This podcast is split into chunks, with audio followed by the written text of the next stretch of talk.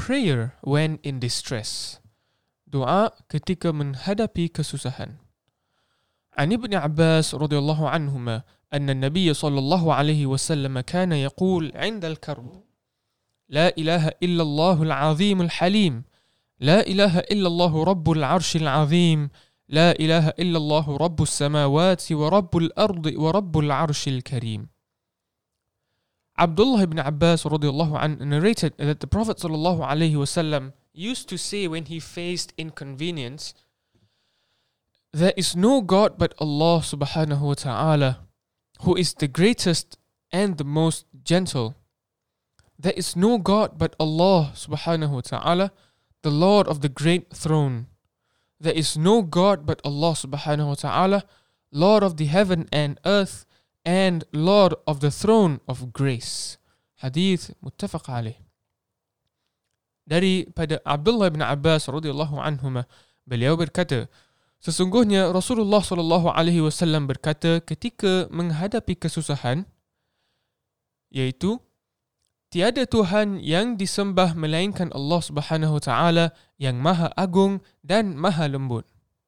Tiada tuhan yang disembah melainkan Allah Subhanahu taala Tuhan Arsh yang agung.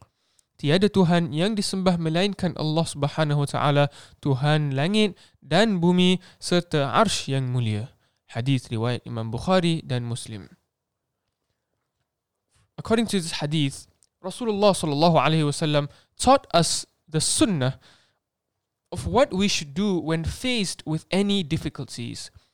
Therefore, as a Muslim who loves the Prophet sallallahu alaihi wasallam, it is a must to practice and live the sunnah of Rasulullah sallallahu alaihi wasallam.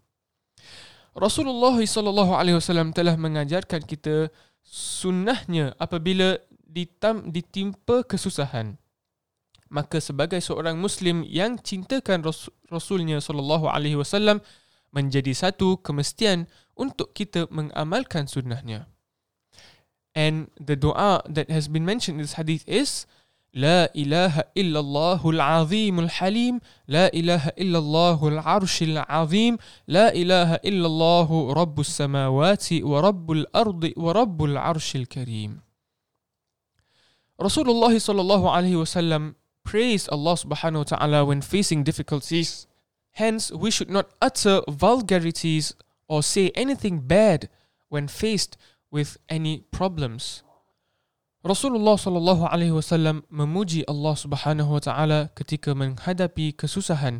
Maka janganlah kita mengeluarkan kata-kata kasar dan kesat atau keji apabila ditimpa kesusahan. Seeking help from Allah Subhanahu wa taala is an act of worship that is noble in Allah Subhanahu wa taala's view. As a pleasing servant of Allah, we should always seek help from Allah regardless of which situation we face. Berdoa itu adalah perbuatan yang sangat mulia di sisi Allah Subhanahu Wa Taala. Maka sebagai seorang hamba yang tidak sombong, sentiasalah berdoa dalam apa jua keadaan sekalipun. May Allah Subhanahu Wa Taala accept our good thoughts and du'as. Assalamualaikum warahmatullahi wabarakatuh. The Forgotten Doa. Doa after wudu.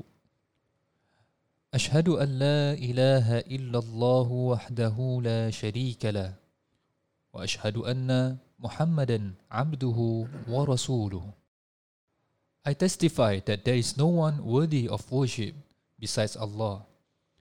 He is all by himself and has no partner and I testify that Muhammad is Allah's Rasul or Messenger.